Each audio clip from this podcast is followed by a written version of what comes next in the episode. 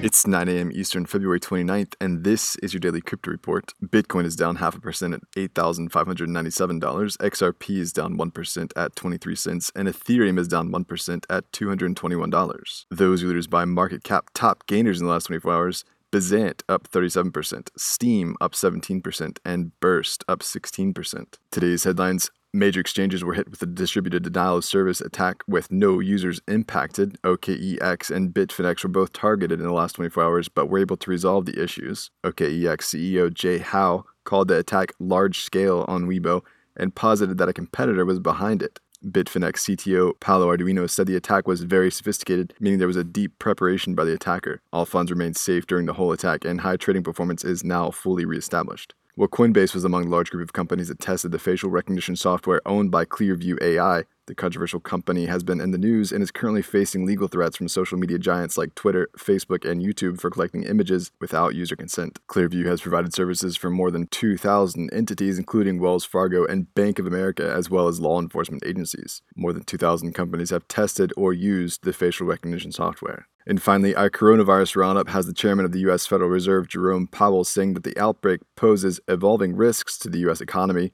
his timing was amid the wide sell off in the markets, and perhaps an attempt to calm the storm, he closed, saying the Federal Reserve is closely monitoring developments and their implications for the economic outlook. We will use our tools and act as appropriate to support the economy. And Tron's 2020 summit, Nitron, set for next week in Seoul, South Korea, has been delayed indefinitely, also due to the outbreak. New dates will be decided based on the ongoing situation of the epidemic. Nitron is offering refunds to those who purchase tickets.